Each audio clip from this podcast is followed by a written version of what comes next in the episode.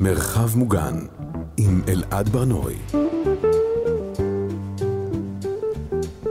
שלום, אתם על מרחב מוגן, אנחנו מדברים כאן על שגרה בימים בלתי שגרתיים. אה, אני אלעד ברנועי, בכל פרק אני משוחח עם אה, מישהי או מישהו אחרים על היום-יום שלהם, והיום איתי באולפן הסופר אתגר קרת. שלום אתגר. שלום. אתגר, אתה בן אדם של שגרה? לא, לא, אני באמת... אה, אני רואה את, את החיים שלי כמו איזה מין, לא יודע, איזה ניסיון יזמות כזאת, כזה כמו שאנשים יש להם סטארט-אפ, אז באמת אני חושב שהרבה פעמים כשאני מתעורר בבוקר, אני לא יודע בדיוק איך היום הזה ייראה. אני בן אדם שאני אף פעם לא, לא מסתכל ביומן שלי. אז אני יכול להגיד לך, אתה יודע, שנניח היו לי, כאילו, מין, היה מין איזה יום, נניח, לא יודע מה, שקמתי בבוקר, והייתי צריך לעשות... אה, ארבעה רעיונות עם, לא יודע מה, עם עיתונאי אלבני ועיתונאי טיוואני, ואז יום אחרי זה אני קם בבוקר ואני מסתכל, אתה יודע, כזה קצת כמו... זוכר שאני אומר, אה, וואלה, היום אני אה, אה, עושה קריאה לסוללת תותחנים ליד עזה, ואז אתה יודע, ויום אחרי זה אני מסתכל, ואז אני אומר, אה, כן, היום אני נפגש עם, אני לא יודע מה, עם אה, שלושה רבנים שרוצים לעשות שלום. עכשיו, בסך הכל, אתה יודע, זה, זה, זה הרבה זהויות, וזה משהו שאני חושב שהוא... אני מאוד מביא אותו מהבית, כי אה, הוריי הם שניהם היו ניצולי שואה, ואבא שלי, אה, שהוא שרד השואה, אז הוא אמר, אני לא רוצה לחיות חיים אחד, אני רוצה לחיות הרבה חיים. Mm. והיה לו משהו אידיאולוגי שהוא כל שבע שנים, הוא החליף את המקצוע שלו. עכשיו, אה, זה באמת, אה, כ, כילד או נער, זה משהו שהוא, שהוא מאוד אה, אה, אה, מעצב, כי אתה יודע, כי נניח, היו שנים שהוא עסק במקצוע שהוא היה טוב בו, והיינו די עמידים, ולפעמים הוא עסק בדברים שהוא לא היה מוכשר בהם, ואז היינו מאוד עניים. עכשיו, וזה ממש, זאת אומרת, כל החיים היו מאוד תנודתיים, והם גם מאוד מאוד השפיעו, אתה יודע, איפה ביליתי את הזמן שלי, אתה יודע, נניח, כשהייתי ילד, אז זה, הוא, הוא חכר את המזנון של בריכת גורדון, אתה יודע, והייתי כל הזמן בבריכת גורדון, ואבא שלי עושה טוסטים וקפה ומביא לי ארטיקים. ואחר כך, אני לא יודע מה, הוא פתח אה, בית חרושת לבקבוקי פלסטיק, אז כבר לא היה לי מה ללכת לשם, כי אתה יודע, זה רעש כזה. לפעמים הוא היה חוזר בצהריים, לפעמים הוא היה נעלם בערב. אז, אז אני, אני תמיד ראיתי את השינויים האלה כאיזשהו סוג של חיות. זאת אומרת, הרעיון הזה שאתה עושה כל יום את אותו דבר, אותו הדבר, זה בעצם איזה מין משהו שאתה, שאתה לא נותן איכשהו לה, להבה, להבת התשוקה שלך להתווכח. אבל היום אתה, אתה, אתה סופר, אתה מפרסם בהרבה במות, אה, אתה שם מוכר, אתה כבר כאילו באיזשהו מקום נדרש להתיישב בתפקיד הזה של, של הסופר. קשה ל, ל, לפרק את עצמך להרבה זהויות שאתה נמצא במעמד כזה. אה, אז שוב, אני חושב שמהיום שהתחלתי לכתוב, אז כל הזמן אנשים נתנו לי עצות שהן כנראה היו עצות טובות שלא לקחתי. ובאמת, אה, אני אומר, כשהתחלתי לכתוב, כתבתי סיפורים קצרים, אנשים אמרו, אוקיי, אם אתה סופר רציני, עכשיו אתה צריך לכתוב רומן. ואז אה, אה, עשיתי סרט, ואז אמרו לי, לא, לא, לא, אתה לא יכול, אם אתה תעשה סרט וסופר, אז לא, לא יקחו אותך ברצינות בתור סופר. ואז כתבתי מחזה, ואז אמרו, ואז אמרו לי, לא, זה בכלל לא טוב. ואז התחלתי לכתוב לילדים, אז אמרו, אבל לא יקחו את הכתיבה שלך למבוגרים ברצינות. ואתה יודע, ו, ו, ואני חושב שבסך הכל, ה, ה, אני מתאר לעצמי שיש אנשים שמגיעים לעולם הזה, שהם באים ואומרים, אני, יש לי את... אה, את המורשת שלי, לא יודע, את המורשת רבין שלי, ואני אנציח אותה בשנות חיי. עכשיו, אני באמת uh, מרגיש שכל החיים שאני מחפש, שאני, אני, נניח, אם אתה היית בא והיית אומר, אני חושב שלא יודע מה, שכתיבה זה הדבר שאליו נועדתי, אז אני חושב שלא. אני חושב שנועדתי למשהו אחר שאני לא יודע מהו, ובינתיים הכי קרוב שאני מגיע זה כתיבה, או לעשות סרטים, או להתבטא באיזשהו אופן אחר, אבל, אבל זה, אני אף פעם לא, לא מרגיש שאני, אה, בוא נגיד, לחוד באיזושהי זהות. אתה חושב שאירוע כמו זה שעברנו אה, ב-7 באוקטובר זה משהו שיכול לשנות זהות? אני חושב ש... שקשה לי לדמיין בן אדם שאחרי הש... ה-7 באוקטובר, שהוא מסתכל על החיים שלו או על העולם, והוא רואה בדיוק את אותו הדבר. זאת אומרת, אני אמיתי, אני חושב ש... שחוץ מכזה, לא יודע, בן גביר כזה שאומר, הנה, צדקתי, אני לא מכיר אף בן אדם באמת אה, רפלקסיבי ואינטליגנטי שהוא לא יכול להסתכל ולבוא ולהגיד, יש משהו אחד שחשבתי, ואני עכשיו חושב אחרת. יש משהו שהיה לי חשוב, והיום נראה לי פחות חשוב. זה פשוט, אה, אתה יודע, זאת אומרת, אני חושב ש... אה, זה, זה, קצת, זה קצת כמו לומר, אה, אני לא מקשיב, אני לא רואה. כי כשיש לך איזה רעידת אדמה כזאת, אז גם אם אתה חכם, או חכם בלילה, או חכם בשנץ, כאילו, אתה... אתה יש משהו בדבר הזה ש... שלא הפנמת, לא חזית, לא ידעת שהוא הולך להגיד, ואני חושב שכל אחד יכול להסתכל על זה מפרספקטיבה אחרת. מה, מה אתה מרגיש דבר ראשון ש, שאתה חושב עליו אחרת?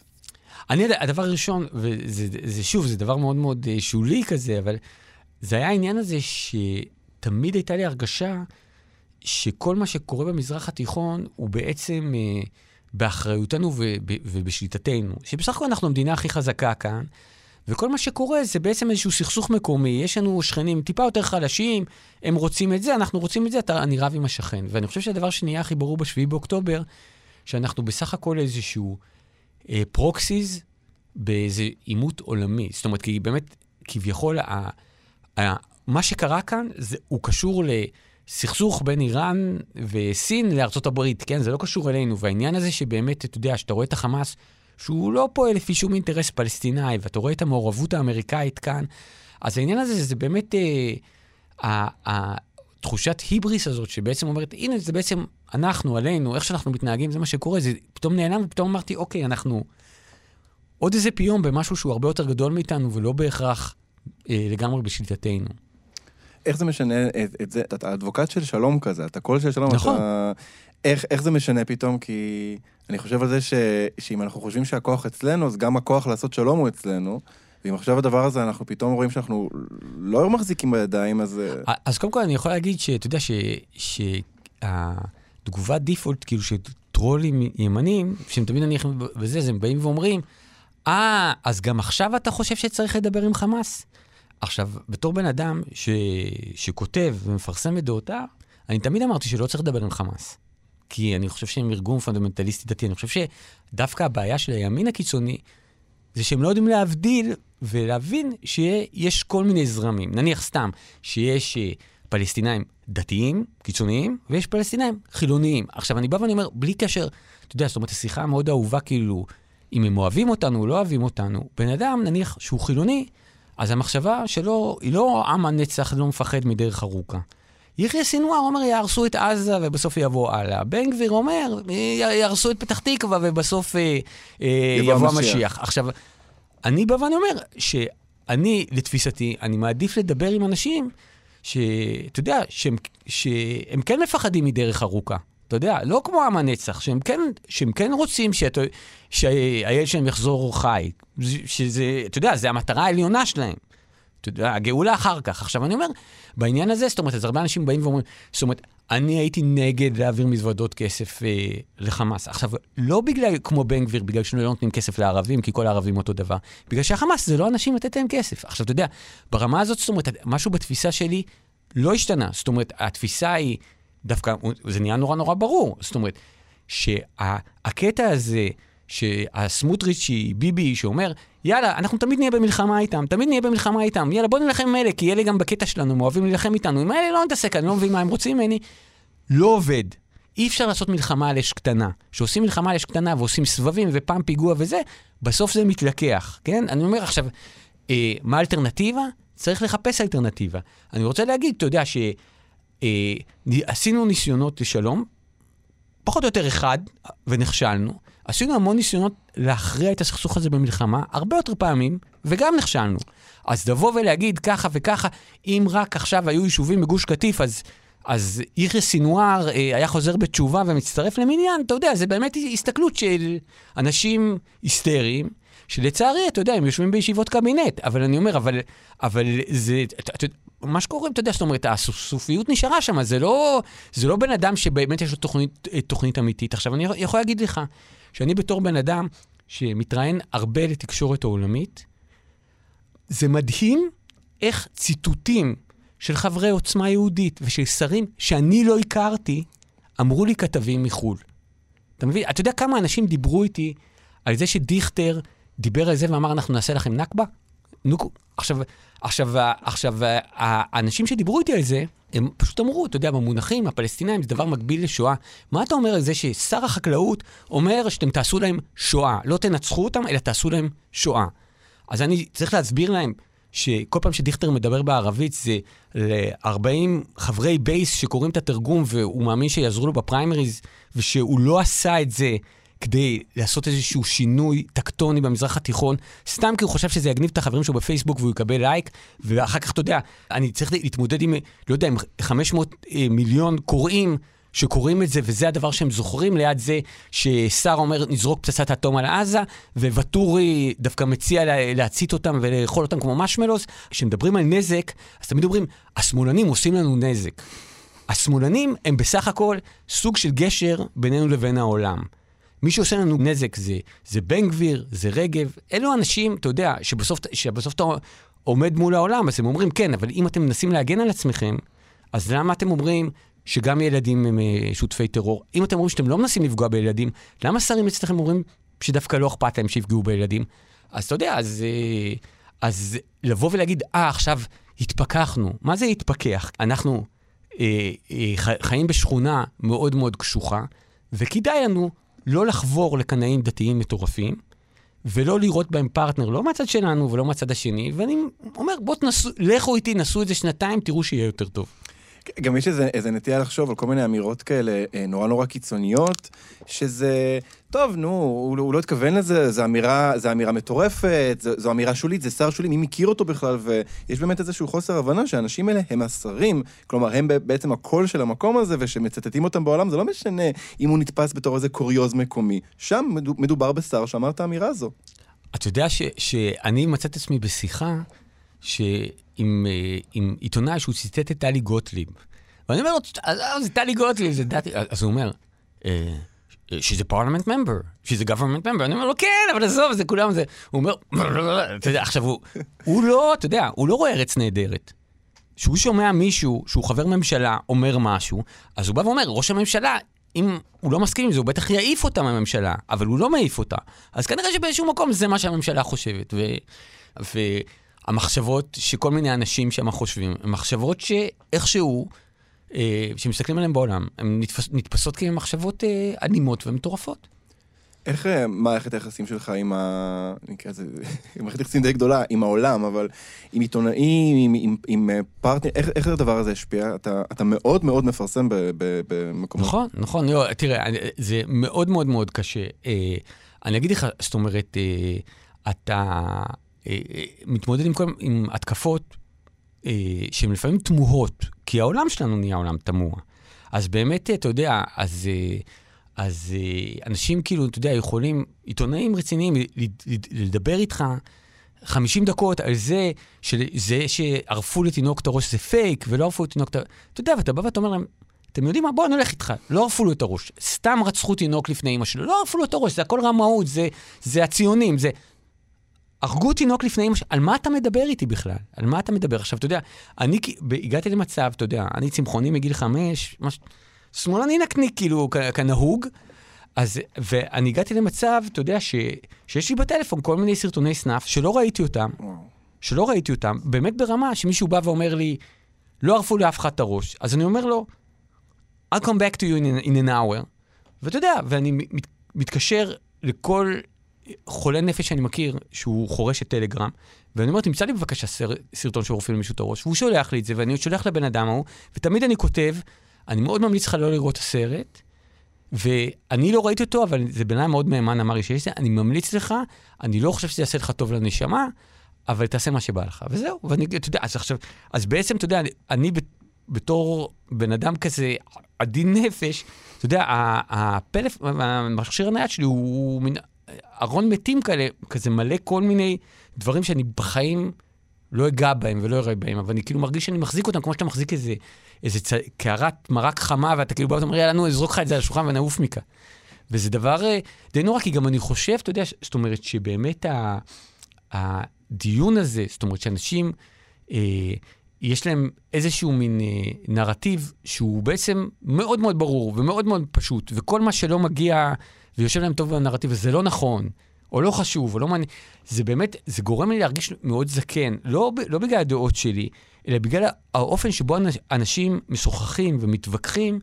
כי אם אני אגיד את זה, זאת אומרת, ברמת דימוי, פעם מה שקרה, זאת אומרת, זה שהייתה לך דעה, ואז באמת, אה, אתה יודע, קיבלת כל מיני אינפורמציות, ו... וניסית להתאים את האינפורמציות האלה איכשהו לדעה שלך, שאתה אמרת, אמרת, אה, טוב, טוב, זה לא מתאים, אז אני כאן אסגור את המרפסת, כאן נפתור. עכשיו היום בעצם התחושה היא שהדעה שלך זה איזושהי מין אש בוערת, איזו מדורה, ופשוט כל פרט אינפורמציה, אתה אומר, זה יבער לי טוב במדורה?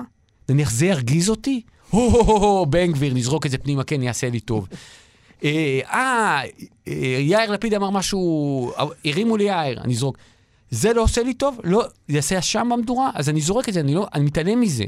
והחוסר יכולת של אנשים באמת לייצר איזשהו, אה, איזושהי פרספקטיבה שהיא אישית שלהם, לבוא ולהגיד, כן, זה אני חושב ככה, וזה אני חושב שהמחאה טועים, וזה אני חושב שהוא צודק. והאמת, דווקא יולי, יולי אדלשטיין אמר משהו חכם, ולייצר מזה איזושהי תבנית, שהתבנית הזאת באה ואומרת, אספתי את כל האינפורמציות ואני בונה מהם את הדבר הזה שלי, אתה בעצם נשאר במדורה הזאת. אני לא חושב, אתה יודע, שאנשים, הם בכלל מתקרבים למצב שהם יכולים לשנות את דעתם, או לקבל איזשהו סוג של אינפורמציה, שלא תהפוך את הדעה שלהם, אבל תשנה איזשהו משהו, פשוט, זה לא בא לי טוב, זה לא קרה.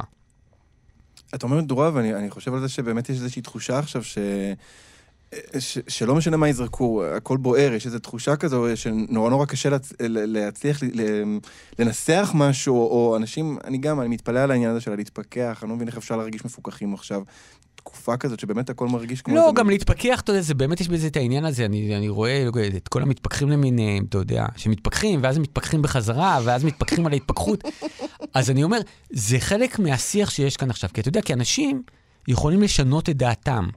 כשאתה מתפכח, זה אומר שאתה תחת ההשפעה של איזה כת. עכשיו, אני אומר, אנחנו חיים בעולם של כתות. כאילו, אתה יודע, זאת אומרת, זה לא משנה אם זה כת גרטה טונברג, או כת הביבי, או כת ה... לא יודע מה, אנשי הרווארד, כן? אבל אנחנו חיים באיזשהו עולם של כתות. עכשיו, אתה באמת בכת, אתה מתפכח. אני, אין לי מה להתפכח, אני יש לי כל מיני מחשבות, ולפעמים אתה יכול להראות לי שדברים לא נכונים, אבל המחשבה של לשנות את דעתך, זה כרוך בהתפכחות, זה צריך לזרוק אותך לאמבט קרח ולתת לך סטירות. אתה יודע, בשביל שאתה תשנה את דעתך, לשנות את דעתך זה כזה מין אקט דרמטי. אני כל החיים שלי שיניתי את דעתי. יש המון דברים שחשבתי, ואחר כך חשבתי אחרת, ואחר כך חשבתי עוד פעם. אתה יודע, זה...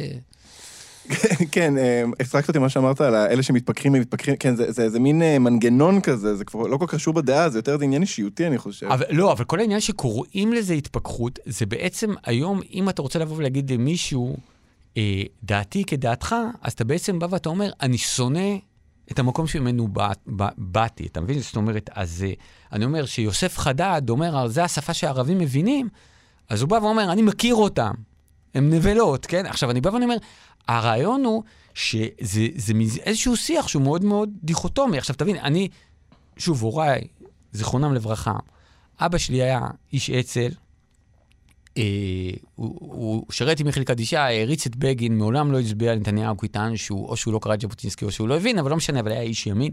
אימא שלי הייתה מקימות התחייה. אח שלי הוא בשמאל הרדיקלי, אחותי חרדית עם 11 ילדים ויותר מ-50 ילדים שגרה במאה שערים, ואני כזה אחד, אתה יודע, שאתה יודע, אני לא יודע מה, המשעמם, כן? עכשיו, אבא שלי תמיד אמר, דעות, זה הגיוני שאנשים יהיו דעות שונות. הרעיון הוא, זה קצת כמו הוא אמר, יש לך שולחן ב, ב, שאתה רוצה להכניס את דירה.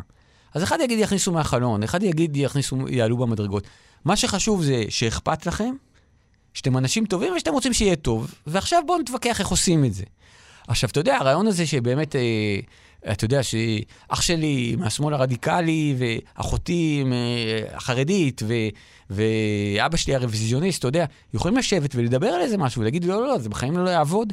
אתה יודע, זה, זה נראה איזשהו סוג של דיפות. עכשיו אני, בעולם הבינארי הפייסבוקי הזה, אז בעיקרון, מי שלא חושב כמוך, או מטומטם, או רשע, או בוגד, או תכנן את אה, מתקפת השביעי באוקטובר, אתה יודע, זה כאילו, זה, זה אין לזה סוף. דיברנו קצת על, על נגיד עיתונאים בעולם. הם קולגות, אה, סופרים, אה, אה, יצרו איתך קשר?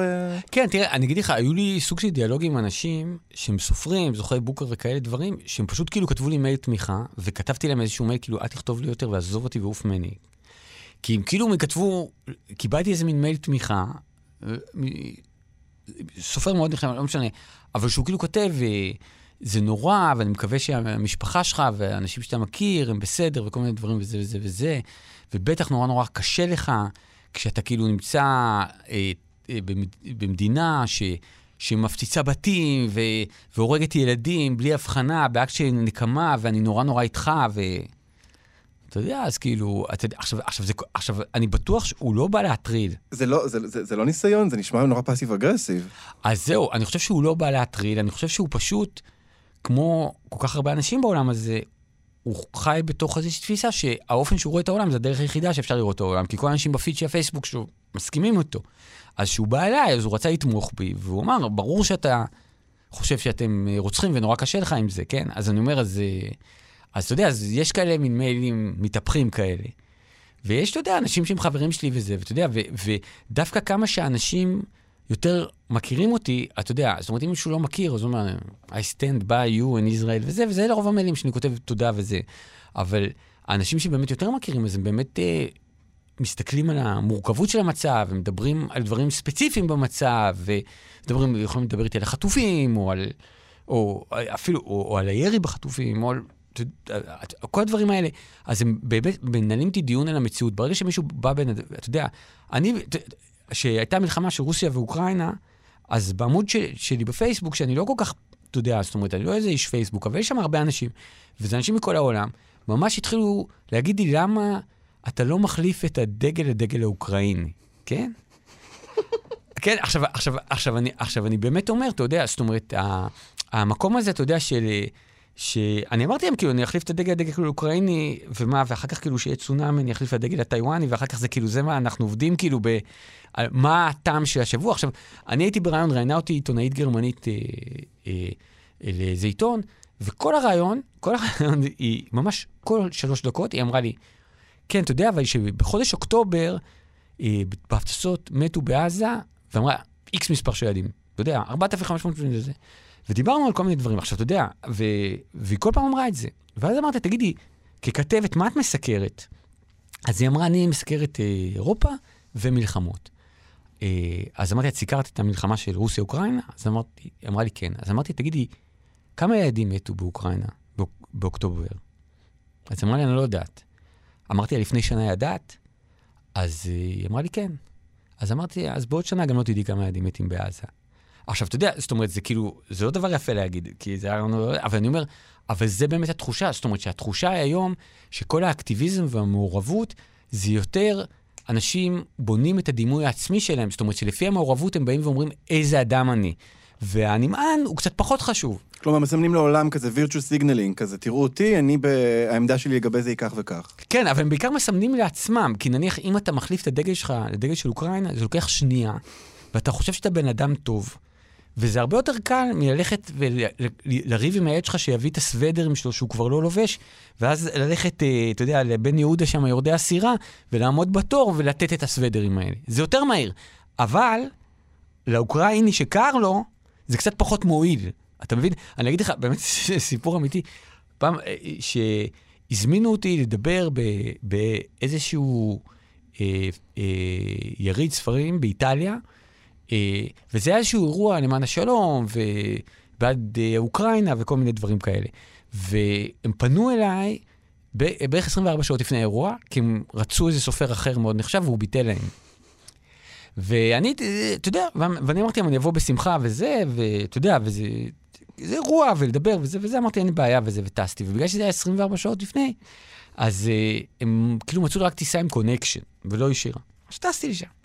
עכשיו, אתה יודע, זה בדיוק, זה בתקופה שאתה יודע, שמתים, אתה יודע, מאות כל יום, וזה זה. עכשיו, עולה הבן אדם, מציג אותי על הבמה, והוא בא ואומר, תדעו לכם, אני רוצה להגיד לכם, הסופר אתגר קרת, הוא, ה conviction שלו לזה, למה אוקראינה, אני אספר לכם משהו. אני דיברתי איתו לפני 24 שעות.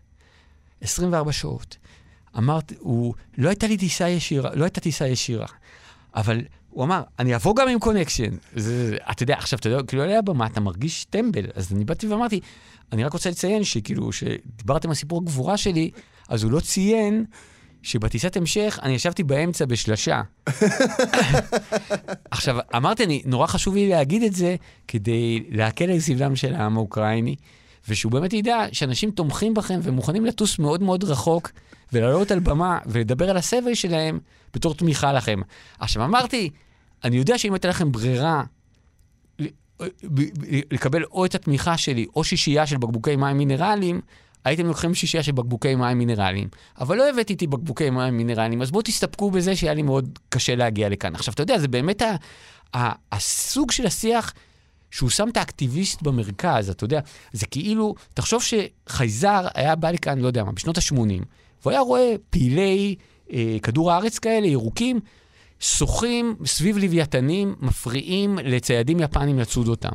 אז היית אומר לו, מה קורה? הוא אומר, אלה לא רוצים שיהרגו את הלוויתן. תאר לעצמך שהיית רואה היפים עומדים מול דחפור ואומרים, אל, אל תעצור את העצים. החייזר היה מבין. תביא חייזר, תראה לו מישהו שופך מרק על ציור של ואן גוך, תגיד לו, מה הוא עושה? אז החייזר ישר יגיד, וואלה, הוא נלחם על עתיד כדור הארץ, זה מה אתה לא יודע, זה אם שופכים מרק על זה. עכשיו, אתה יודע, זה, אני אומר, אנחנו איבדנו קשר, כי הבן אדם ששופך מרק, הוא מרגיש שהוא עוזר לכדור הארץ. זה שכדור הארץ לא מרגיש את זה גם, אז שכדור הארץ יתאפס על עצמו. אבל זה באמת, אתה יודע, זה, זה, זה מה שהיו אומרים, זה אובדן דרך. אנחנו נכנסים, ל, כן, לפינות מאוד מאוד ספציפיות, זה קורה נורא ברשתות, שעכשיו נגיד סתם קורה משהו מאוד מאוד מוזר, שפעילים, אה, אתה יודע, שמתנגדים לישראל, הם גילו שפעם היה דבר שנקרא אחוזת בית, אתה שמעת על זה? הם, הם, הם, הם אומרים, אל תגידו תל אביב, השם המקורי זה אחוזת בית, הם חושבים שזה שם של כפר פלסטיני. עכשיו, אתה אומר לעצמך, איך הגענו למצב המוזר הזה, שבו אנשים מדנמרק מתווכחים בפייסבוק, אומרים, אל תגיד תל אביב, תגיד אחוזת בית. אה, תנסה להסביר את זה לחייזר. אתה יודע, איך הגענו לזה בכלל? לא, אז זהו, אז תראה, אני חושב שיש איזשהו מין משהו, באמת בטכנולוגיה, שהדבר שהיא הכי מעמעמת זה את הקרוב רחוק. אתה יודע, אני קראתי פעם סקר, או לא, איזה מחקר, שנניח שאלו אנשים איפה הם היו כשרבין נרצח, ולפי החישוב הסטטיסטי, יצא שבערך היו מיליון שלוש מאות אלף איש בכיכר, כי המון אנשים, לא באמת, כי המון אנשים חשבו שהם היו שם והם ראו את זה בטלוויזיה. וואו, וואו. עכשיו, באמת יש איזה משהו שאתה יודע, בחוויה, אתה ראית ו... ואתה יודע, ואנשים בוכים, וגם אתה בכית, אז בכית בסלון, אבל זה כאילו נראה לך, כאילו הטלוויזיה זה מסוג של חלון כזה. עכשיו, אני אומר, בעיוות הזה של הקרוב רחוק, קורה משהו מטורף, כי כל הסבל של העולם, הוא מגיע לפ... לפתח ביתך, אתה יודע, חוטפים ילדה בת שלוש בספרד, אתה כבר יודע איך קוראים לה, אתה יודע, אתה יודע, אני אומר, יש חטופים, אתה יודע, זה כבר לא תמונה של מי שאתה אומר, הלוואי שישחררו אותה, זה גולי, אתה יודע, זה לא אביגיל, זה גולי, אתה יודע, זה, זה, זה, זה הכל אליך ונכנס לתוכך. עכשיו, בתוך, הד... בתוך המקום הזה, זה, זה כאילו הופך אותך לאיזה מין, לשמש, למרכז העולם. הכל נספח עליך, כל הצער נכנס אליך, הכל בעצם לאחריותך. היכולת שלך להשפיע אינסופית. אני, אני אגיד לך, סתם, כאילו, אתה יודע, אחד הדברים שבאמת שאתה בן אדם שמתווכח עם כולם, אז אתה גם מתווכח המון עם עצמך, כן? אז אני אומר, אז נניח, אני, אה, פנו אליי איזה סוג של קמפיין כזה, ש, שבקמפיין אה, כל מיני סופרים אומרים, אה, אה, אה, אה, ילד לא צריך להיות שבוי. וכאילו, ומקליטים אותך אומר את זה, ואז כאילו פנו אליי, אתה יודע, עכשיו, ברור, אתה יודע, חטופים וזה וזה וזה, ולא רק שאני מקליט את המשפט, אני גם משדל כל מיני אנשים לבוא ולהגיד, אה, אתה יודע, ילד לא צריך להיות שבוי מלחמה, ילד לא צריך להיות שבוי מלחמה, ואני אומר את זה. וכשאני אומר את זה, אני שואל את עצמי, למי אני אומר את זה? זאת אומרת, כאילו, אני אומר, אני אומר את זה כאילו ליחיא סינואר, אתה יודע, הוא יושב במנהרה, והוא צועק, אה, תאמר, תאמר, בוא לכאן, לא, לא, לא, לא, לא, אמרו משהו ביוטיוב, תשחרר אותם, לא, לא, לא, תחק, לא, לא, עם מי אני מדבר? למי אני אומר את זה, אתה מבין? עכשיו, בעיקרון, באיזשהו מקום אני לא אומר שזה, אתה יודע, אני, אני, זה חשוב, אולי זה, אתה יודע, זה תומך בחטופים ובכל, אולי זה מעלה מודעות, אבל בגדול, אני אומר, זה שאני אומר את המשפט הזה, באיזשהו מקום אני מרגיש שאתה אומר, אני אומר את המשפט הזה לעצמי כדי להרגיש פחות חסר אונים. שזה שאני אומר את הדבר הזה בקול רם, ומצלמים אותי, ושמים את זה באיזשהו מקום, אז זה מעמעם את התחושה שאני לא מסוגל לעשות כלום, אתה מבין? אז אני אומר, אתה יודע, כל התחושה הזאת, המעבר הזה בעצם בין חוסר אונים לאיזושהי תחושת אומניפוטנטיות שרשתות חברתיות מעניקות, זה... זה, זה mind fuck, מותר להגיד mind fuck? מותר. דיברנו קצת בהתחלה על ה... התחלת להגיד דברים. אה, אה, היום אני מתראיין לזה, אני הולך, אה, מספר סיפורים מול חיילים בעזה, ואני רוצה לשאול אותך, איך, ה... איך ה-7 באוקטובר שינה את השגרה שלך, גם אם, אם זה לא שגרה קבועה? אז, אז שוב, אז באמת אין לי שגרה קבועה, זאת אומרת, אני חושב שהדבר היחידי ששגרתי שגר, בחיים שלי הוא חוזר, זה, זה, זה זה שאני אני פרופסור באוניברסיטת בן גוריון, אז שאני נוסע לאוניברסיטה ואין אוניברסיטה בינתיים, אבל אני מקווה שתהיה עוד מעט, אבל, אבל ב, ב, בגדול, אתה יודע, זאת אומרת, אני באמת קם כל בוקר ואני לא בדיוק יודע מה יקרה, אז אני אומר, אז מהבחינה הזאת אני חושב שהשינוי שה, של המלחמה, הוא בעצם אומר שאני עושה דברים קצת אחרים. אה, זה לאו דווקא דברים שקשורים לצבא, כי, כי בעצם, נניח סתם, בתקופת המלחמה, אז מצאתי את עצמי, אה, לא יודע מה, מגיע לבית אבות, אתה יודע, זאת אומרת, אני, אני אומר, מעבר לזה, אתה יודע, למפונים ולכל וזה, אז אני אומר, אני יכול למצוא את עצמי מגיע, מגיע לבית אבות, כי אתה יודע, כי יש איזושהי, סתם של דינמיקה, שאנשים שם, לא יודע, מאוד חוששים ועצובים, ואני מוצא את עצמי שם, או, או לא יודע מה, או לאיזושהי פנימייה לנוער בסיכון, או משהו כזה. אז אני חושב שבעצם נוצר איזשהו מין מצב שבו אנשים מרגישים יותר בנוח לבקש ממך דברים, ואתה גם מוצא את עצמך טיפה יותר נדיב, כאילו, אתה יודע, זאת אומרת, אני אומר, הנקודת פתיחה אצלי מאוד גרועה, אבל אני אומר, אבל אתה מוצא את עצמך שיש לך יותר נכונות, ו, ויש המון דברים שאני עשיתי בזמן המלחמה, שהם דברים כאילו, אתה יודע, שהם לא קשורים למלחמה, אבל, אבל הם כאילו, אתה יודע שסתם, יש לי איזה מין דבר כזה שמועדון סיפור לשבת, שכל מיני אנשים שאני פוגש על הדרך, שהם כאילו עכשיו מתעניינים בסיפורים, והם עוברים איזה משהו, אז אני, בש... אז אני שולח להם סיפורים עכשיו. עכשיו, אתה יודע, זה נורא מצחיק, ש... כי כבר היו אנשים שקצת שמעו על זה. נראה לי, אתה יודע, זאת אומרת, עד סוף השנה כבר, בטח, בטח זה היה, אבל אני אומר, אבל אנשים שרצו להצטרף, אז מה שמצחיק, שאנשים שכתבו ורצו להצטרף, אז הם... אז זה התחיל מזה, אני, אתה יודע, שבאמת פגשתי... פגשתי מישהי מהעוטף, ואז אמרתי, אני אשלח לך כל שבוע סיפור, ואתה יודע, וזה, ונהיו עוד אנשים, ו, ואחד, אה, לא יודע מה, וחיילים, אמרו, אתה יודע, זה קצין, אמר, נורא אוהב את הסיפורים שאני זה, זה, זה. אז כאילו, אז איכשהו נהיו בקבוצה, ואז פתאום כשמגיע אנשים, אז, אני, אז, אז נניח, אז באמת דיבר, כתב לי בן אדם, אומר, אני יכול להצטרף לקבוצה? אז אמרתי לו, בטח, אז הוא אמר, הוא אמר משהו כזה, הוא אומר, כאילו, הוא תיאר משהו רפואי מאוד רציני שהוא עובר. Mm. אבל כאילו, אבל אתה באמת אומר, התחושה היא כאילו שאתה זכאי לאינטימיות הזאת רק אם אתה סובל. עכשיו באמת, אתה יודע, עכשיו, עכשיו כולנו סובלים, אתה יודע, זה לא, זה לא חוכמה לסבול בימים האלה.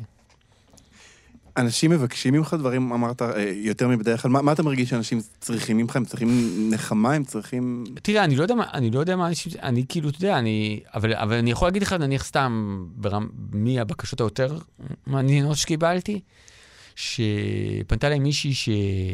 אה, בעלה הוא, ב, הוא בעזה, והם לא כל כך בקשר, אתה יודע, זאת אומרת, אבל הוא, אבל הוא שלח לה איזה מין סוג של ראשי פרקים של כל הדברים שהוא רוצה לספר לה, שהוא יחזור, נניח אה, אה, דם בשדה הכותנה, הטנק לא מניע, כזה.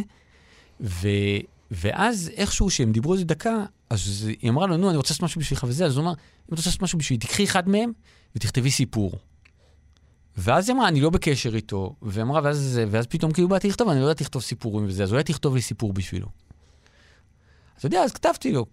אבל אתה יודע, אבל זה כאילו מדברים מאוד... אה, ואתה יודע, וזה יכול להגיע, לא יודע מה, משפחה שפונה אליך, שהם אומרים אה, שהילד שלהם אה, אה, מת במלחמה, ו, ושהם לא יודעים איך להנציח, שהם רוצים לעשות משהו בשבילו, והם, לא, לא יודעים... עכשיו, אתה יודע, עכשיו, זה לא ש... זה לא שיש לי איזו מיומנות או ידע, אבל בסופו של דבר אני חושב ש... ש... שהמקום הזה שאנשים מרגישים אה, שזה יותר טבעי לבוא ולהגיד, יש לי בעיה, יש לי שאלה, יש לי משהו שאני לא יודע, ו... בוא, אולי אתה יכול לעזור לי, אולי לא. ו... ואני חושב שיש בזה משהו שהוא באמת איזה מסוג של שבירה של זהויות, שאתה בא ואתה אומר, אה, אתה רופא, ואני סנדלר, והאיש הזה הוא נהג מונית, אלא אתה בא ואתה אומר, אנחנו כולנו בני אדם במצוקה, זה קצת כמו ש... שאני חושב שאתה יודע שאם תיקח אנשים מכל מיני מקצועות חופשיים ותשים אותם בספינה טובעת או בבית בוער, אז מהר מאוד, אתה יודע, זה כבר לא יהיה חשוב מה המעמד של מישהו, מאיפה הוא בא, אלא אם הוא, אם הוא יכול לעזור, הוא לא יכול לעזור. איך ה... אני מנסה לחשוב אה, איך נראה סיפור של אתגר קרת אה, אחרי 7 באוקטובר. איך הדבר הזה, אם בכלל, משפיע על הכתיבה? אז כן, אה, תראה, אני חושב שתמיד כשאתה כותב, אתה לא רוצה לכתוב את הרגיל שלך. את, את, זאת אומרת, באמת יש איזשהו משהו בכתיבה, זה, אתה יודע, זה לא איזה סוג של מיומנות, אתה יודע, כמו, לא יודע מה, לעשות פנקק, שאתה בא, אתה אומר, יאללה, אני אעשה עוד אחד, כן? אז זה, זה באמת, אתה, אתה, אתה, אתה, אתה יש בזה, לפחות בק, עבורי, בכתיבה תמיד יש איזה משהו ראשוני. אתה פתאום כאילו, זה מתחיל מזה שאתה אומר, וואו, לא, לא ראיתי את זה, אה, וואו, זה נשמע ככה, יא, אתה יודע. אז מהבחינה הזאת זה לא, אז, אז כביכול, אתה כל הזמן רץ לכל הכיוונים. אבל אני חייב לומר שמאז המלחמה, זה לא, אתה יודע, זה... לא היה שום כיוון ולא היה לאן לרוץ. זאת אומרת, התחושה הייתה באמת אה, שהעולם מספר סיפור, ושאתה צריך לשתוק עכשיו ולנסות להבין את הסיפור הזה של העולם, ו, ושאני יודע שכאילו, כשאני בא לכתוב, זאת אומרת, אני, אני חושב שמאז שהתחילה המלחמה אני כתבתי שלושה טקסטים. באמת, זאת אומרת, כתבתי, כתבתי סיפור, קטע ממש קצר, ושיר כזה, פזמון שאני לא יודע מה אני אעשה איתו. אז אני אומר, עכשיו, העובדה ש, שכתבתי שלושה דברים שהם, גם הסיפור, שהם לא דומים בשום צורה לשום דבר שכתבתי קודם, הסיפור שכתבתי זה סיפור חסידי שהוא מתרחש בזמן המלחמה, שהוא ממש סיפור כזה, בשבי זינגר שלום עליכם כזה. הוא נקרא כוונה. כוונה. הסיפור. כן, זה באמת על, על תפילה מתוך כוונה, וזה סיפור שכל הגיבורים שלנו הם אה, חרדים שגרים בבית שמש, זה לא כאילו, זה, זה לא סיפורים שאני כותב באופן רגיל. אבל באמת אני חושב שיש איזשהו מין משהו בכתיבה, ש, שזה שקר. אם אתה בא ואתה אומר, נניח, אם אני רואה איזושהי מציאות שהיא לא דומה לשום דבר שהכרתי, אבל אני אכפה עליה את התבנית, שאני יצרתי במציאות שהכרתי, אז אתה באמת, זה סוג של שקר, זה בדיוק כמו האנשים האלה שמחליפים את התמונה שלהם בפייסבוק לדגל באוקראינה, אתה מבין? זאת אומרת, זה, זה אקטיביזם, אבל אתה מפעיל אותו על עצמך, זה לא על העולם. אתה כאילו... אז, אז באמת אני חושב ש... שהתחושה הייתה שאני, אין לי את הכלים, הכלים הישנים שלי, אני לא, לא יכול לעשות איתם משהו, ושזה איכשהו, אתה יודע, מביא אותך למקומות שלפעמים, אגב, מקומות שבאמת הם פחות טבעיים לך, אתה פחות מוכשר בהם. אבל זה המקומות שאתה חייב לחפש בהם, אתה לא יכול לחפש אה, מתחת לפנס.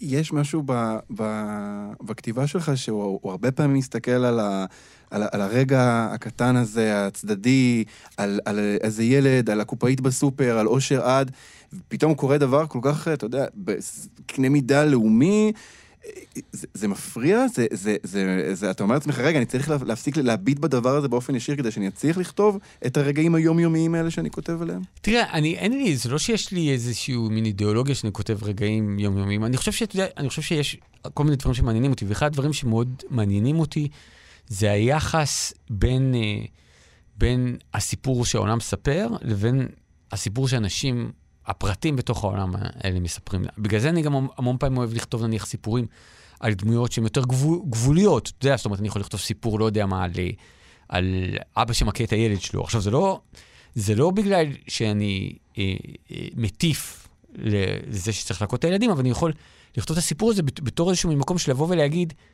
מה הסיפור שהוא מספר לעצמו?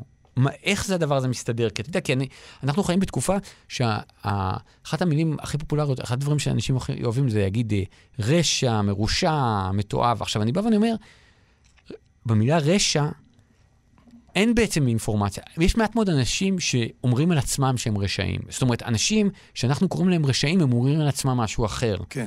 אני בתור כותב, מעניין אותי מה המשהו האחר שהם אומרים על עצמם. כי, כי רשע זה באמת, זה, זה בעצם מילה שבאה ואומר, לא מעניין אותי. לא מעניין אותי מה עובר לך בראש. אתה, שמתי עליך איקס. עכשיו, אני אומר, פרקטית זה הגיוני. אתה יודע, אני שמתי על יחיא סינואר איקס, אתה יודע, אם הוא יבוא ויגיד לי, תשאי לי ספר, תן לי קפה, אה, תגיד לי איך אומרים באנגלית ככה, אני לא אעזור לו, כן? אבל אני אומר, זה לא, אני שמתי עליו איקס, אבל אני אומר, אבל מבחינה אומנותית, אני חושב שהמון פעמים, אם אתה מצליח אה, לייצר איזשהו סוג של סיפור שמתרחש באיזושהי תודעה שהיא שונה משלך, אתה בעצם איכשהו גם מנכיח את זה שהתודעה הזאת היא, היא אנושית, גם אם היא פגומה או זה, או, וגם באותו זמן, אתה בא ואומר, אם הצלחתי לעשות את זה, כנראה שיש בי משהו שמסוגל קצת להבין את זה. עכשיו, אני תמיד רואה, בוא נגיד, יצירה או דמיון או מחשבה, כסוג של גשר. זאת אומרת, אתה בא ואתה אומר, יש מישהו שהוא שם, הוא בצד ההוא, אי אפשר להגיע, וואו, ואז אתה כותב סיפור, ואז באמת יש לך איזשהו גשר שהוא קצת רעוע, ואולי לפעמים קורס, אבל אתה בא ואתה אומר, אני יכול אולי להיות במקום שהוא קצת פחות רחוק. אתה מבין שאני אני אומר, זה לא שאנשים שקוראים את החטא ועונשו, אומרים, וואלה, אני הולך להיות סטודנט בסנט פטרסבורג להרוג איזה זקנה ולהתאהב בזונה, זה מה שנראה לי הכי מגניב היום. ב... אבל, אבל עצם העובדה שאתה נניח חווה תודעה של מישהו שהוא... שהוא רוצח, ואתה לא חווה אותו כמו שבחדשות 12 ש...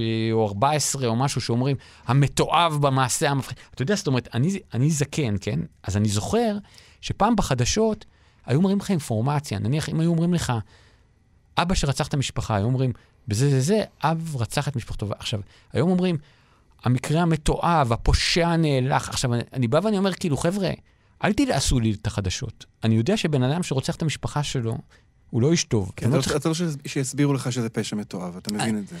אבל גם זה לא מסביר, כי בעצם כביכול, אתה יודע, כל העולם שהתקשורת וגם העולם האנושי הוא כזה שאתה מתווך רגשות, אתה לא מתווך אינפורמציה.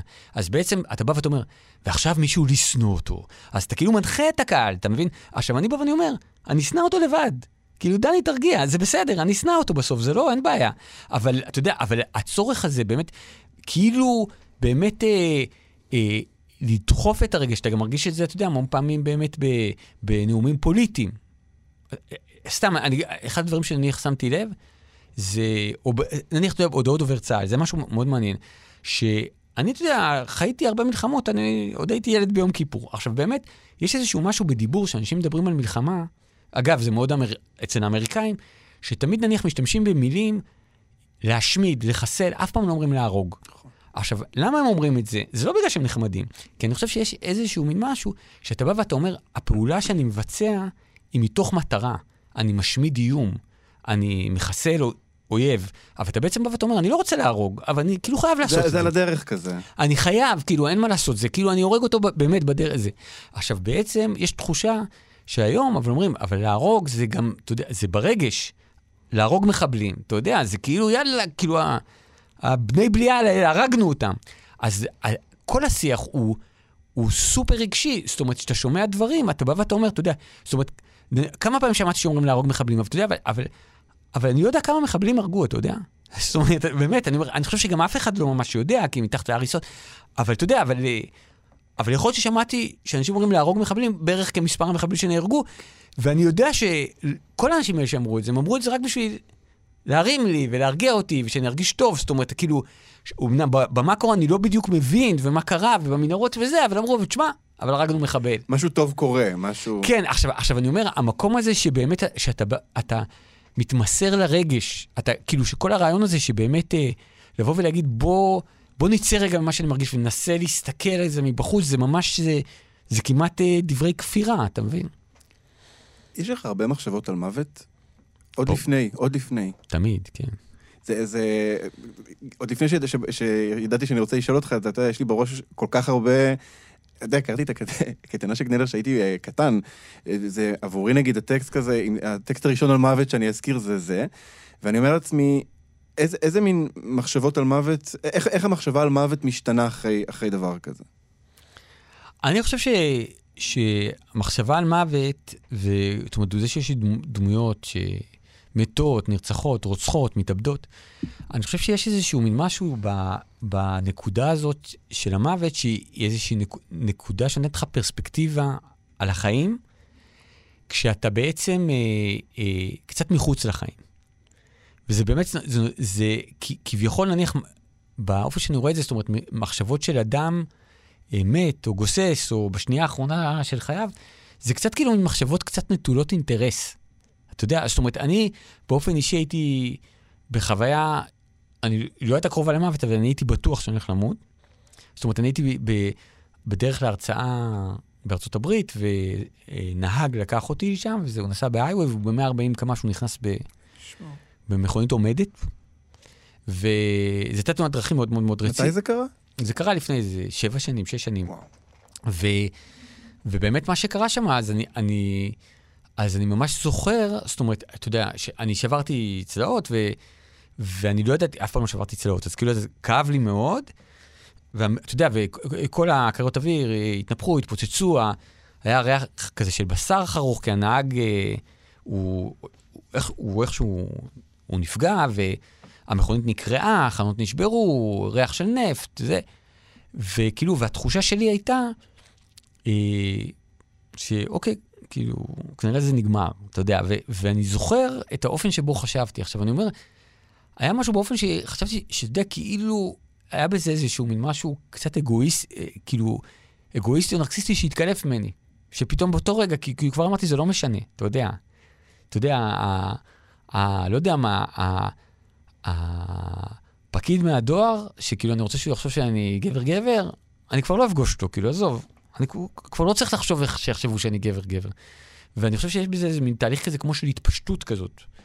אה, שאגב, הוא הופסק בצורה מאוד מאוד אלימה, כי אני הייתי במכונית, ובאמת חשבתי מחשבות מאוד אה, רוחניות, ובדיוק אה, נפתחה הדלת, וזו שוטרת מאוד מאוד גדולה, תפסה אותי בזרוע, ומשכה אותי. עכשיו, הצעות שלי היו שבורות, אז עכשיו, ואני הייתי חגור, אז כשהיא משכה אותי, אז פשוט זה היה כאבי תופת.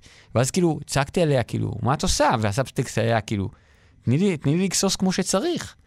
אז היא אמרה לי, אדוני, אני מנסה לגרור אותך מהרכב לפני שהוא יתפוצץ, כאילו. אז אני אומר, כי הוא, הוא בוער, אני רוצה כאילו לצאת לך.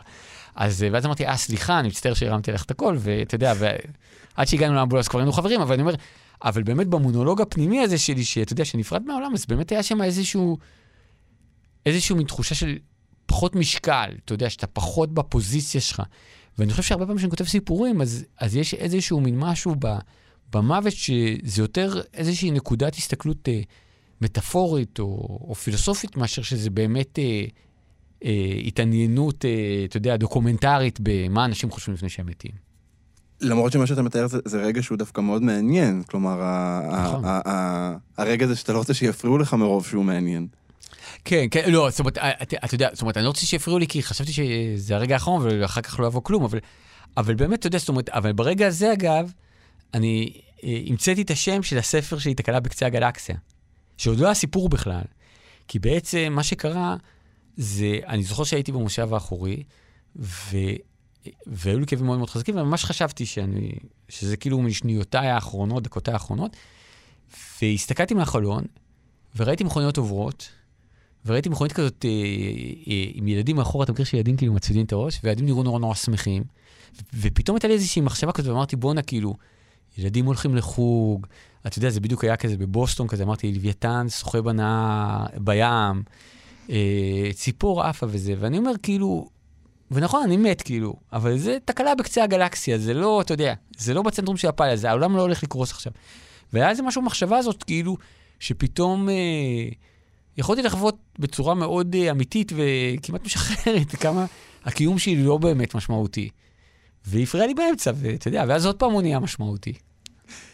יש משהו שאתה מתגעגע אליו? אה, משהו שהשתנה? אה, משהו שנלקח ממך? משהו שאתה מחכה לחזור אליו?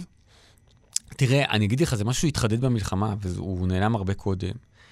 אני חושב שאתה יודע שהיום אני חי באיזושהי מציאות שהמקום הזה שפעם תפסה תרבות, אתה יודע, זאת אומרת, זה לא משנה, לראות סרט, ללכת להופעה של שלומי שבן, לא יודע, משהו כזה. אז בעצם באיזשהו מקום החליפה האקטואליה. זאת אומרת, בעצם היום רוב הזמן אנשים, אה, לא יודע מה הם, באפליקציות או בזה, זאת אומרת, אם הם קוראים, אז הם קוראים כאילו משהו שהוא קשור למה ש, שקורה עכשיו.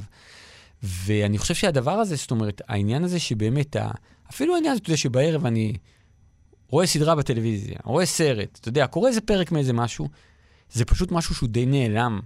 עכשיו, אני לא מצליח לחזור לזה, באמת, אבל אני... בדיע... אבל מה שאני מצליח לפחות זה להתנתק מכל השאר. זאת אומרת, אז באמת, אז אני מגלה ש... שבוא נגיד, ה...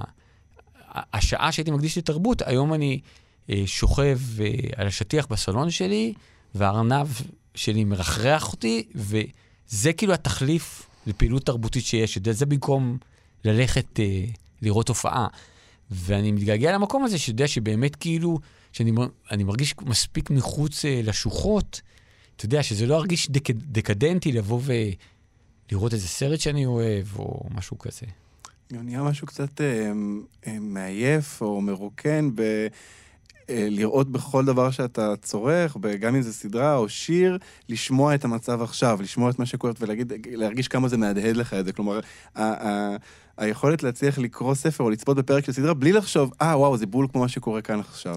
נכון, אבל, זה, זה באמת איזשהו משהו, איזה שיבוש שנוצר בעולם, שאני חושב שאנשים היום כבר לא מבינים את התפקיד של היצירה. זאת אומרת, נניח, שאנשים באים ואומרים, אה, נניח, אם אנחנו עושים סדרה, אז את הסדרה, אז צריכה להיות אה, גיבורה שהיא אסיאתית, כי עכשיו, עכשיו בעיקרון, יש משהו ביצירה, שיצירה היא לא הרחבה של המציאות. היא לא איזה משהו שהוא כמו המציאות, רק טיפה פחות חשוב.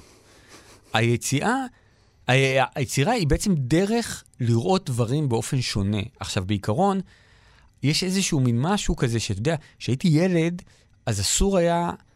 אה, אז אה, הייתה, היה, הייתה תאונת מטוס מחרידה, אני לא זוכר, ובגלל התאונה הזאת, אז אסור היה להראות בטיסות סרטים שבהם מטוסים מתפוצצים. ואני זוכר שאמרתי לאבא שלי בתור ילד, לא כדאי שהם ישקיעו את האנרגיה הזאת בלתקן את המטוסים, כי כשאני רואה סרט, בתור ילד, שמטוס מתפוצץ, אני יודע שזה רק סרט. ומה ש... לא מעניין אותי מה קורה בסרט, אני רק רוצה להגיע בח... בחיים לצד השני. עכשיו, הרעיון הזה שבאמת, שאתה בא ואתה אומר, בוא נסדר את הסרט, את הטלוויזיה, בוא שזה. יהיה על משהו חשוב, ויגיד משהו חשוב, וזה כאילו יתמוך במציאות, זה חוסר הבנה. אה, הבנה בסיסית, זאת אומרת, כי בעצם מה שאתה עושה, בג, בג, אתה כאילו, במקום שהיצירה, אתה יודע, פעם נניח התייחסו ליוצרים כאלה, לא יודע מה, אנשים קדושים כאלה, כמו נביאים, במקום שהיצירה היא תהיה איזשהו פתח לאיזשהו ר, רקיע, עולם כזה, שאתה בא ואתה רואה משהו שלא ראית קודם, היצירה היא בעצם צריכה להיות משהו שישרת את המציאות. ואתה רואה את זה בכל השיח, אתה יודע, נניח, גם אגב, כשמדברים על תרבות פיתול וכל הדברים האלה, אז נניח, אז נניח, אני שמעתי המון, המון פעמים אנשים באים ואומרים, אם מישהו עבריין, נניח, לא יודע מה, סופר, עשה משהו לא בסדר, סופר או קולנוען, לא מגיע לו שאני אפרנס אותו ואקנה את הספר שלו. עכשיו, אני בא ואני אומר, היחס שלי ליצירה, זה נניח, אני אוהב את סלין, ואני אוהב את אה, עזרא פאונד, ואני אוהב את טי.אס אליוט, שמה שמשותף לכולם שהם היו אנטישמים חמורים. עכשיו, אתה יודע, זאת אומרת, אני אומר, אני לא הייתי מוכן לשבת איתם באותו שולחן, אבל כשאני קורא את היצירות שם, אני מרגיש שסידרתי אותם. למה? כי הם אנשים חשוכים, אבל אני קיבלתי אור מהיצירה שלהם. עכשיו, זה לא, יוצר הוא לא אינסטילטור, שאתה בא ואתה אומר, אה, האינסטילטור הזה גזען, אני אקח אינסטילטור אחר, זה לא מוציא לי חשבוניות.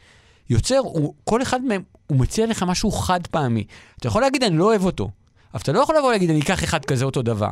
ואני חושב שהעניין הזה, שאתה יודע, שאנשים כאילו שמאל ליברלי, כל המשוגעי הרווארד האלה, הם בעצם הופכים את הפירמידה, והם אומרים, קפיטליזם הוא יותר חשוב מיצירה. למה? אם אני מקבל איזשהו vision מספר או מסרט, ובתמורה נותן כסף, הכסף שלי יותר חשוב. אז מה זה בעצם אומר על העולם של האומנות? אתגר, אנחנו, אה, אנחנו צריכים לסיים, אבל אתה תוכל לקרוא לנו אולי אה, משהו שלך? בטח. למה צריכים לסיים? אני חשבתי שזה אזור מוגן, ש... שאני נשאר כאן עד שמגרשים אותי. סימני חיים. עכשיו עצום את העיניים ונסה להפסיק לכעוס. נסה להפסיק לזעום על כל אלו שכל כך ראויים לזעם הקדוש שבוער בך. עצום את העיניים והרשה לעצמך, לרגע קצר אחד, רק לכאוב, להסס, להתבלבל, להצטער, להתחרט. יהיו לך עוד חיים שלמים לרדוף, לנקום, לבוא חשבון. אבל עכשיו, רק עצום את העיניים והסתכל פנימה. כמו לוויין המרחף מעל אזור אסון, מחפש אחרי סימני חיים. עם כל מה שנלקח ממך, נותרת בן אדם. פצוע, מדמם, כועס, כואב, מבוהל, תובע בצער, אבל עדיין בן אדם. קח נשימה עמוקה ונסה לזכור איך זה מרגיש. אתה הרי יודע שבעוד רגע, כשתפקח שוב את עיניך, זה ייעלם. אדגר קרת, תודה רבה לך על השיחה הזאת. תודה.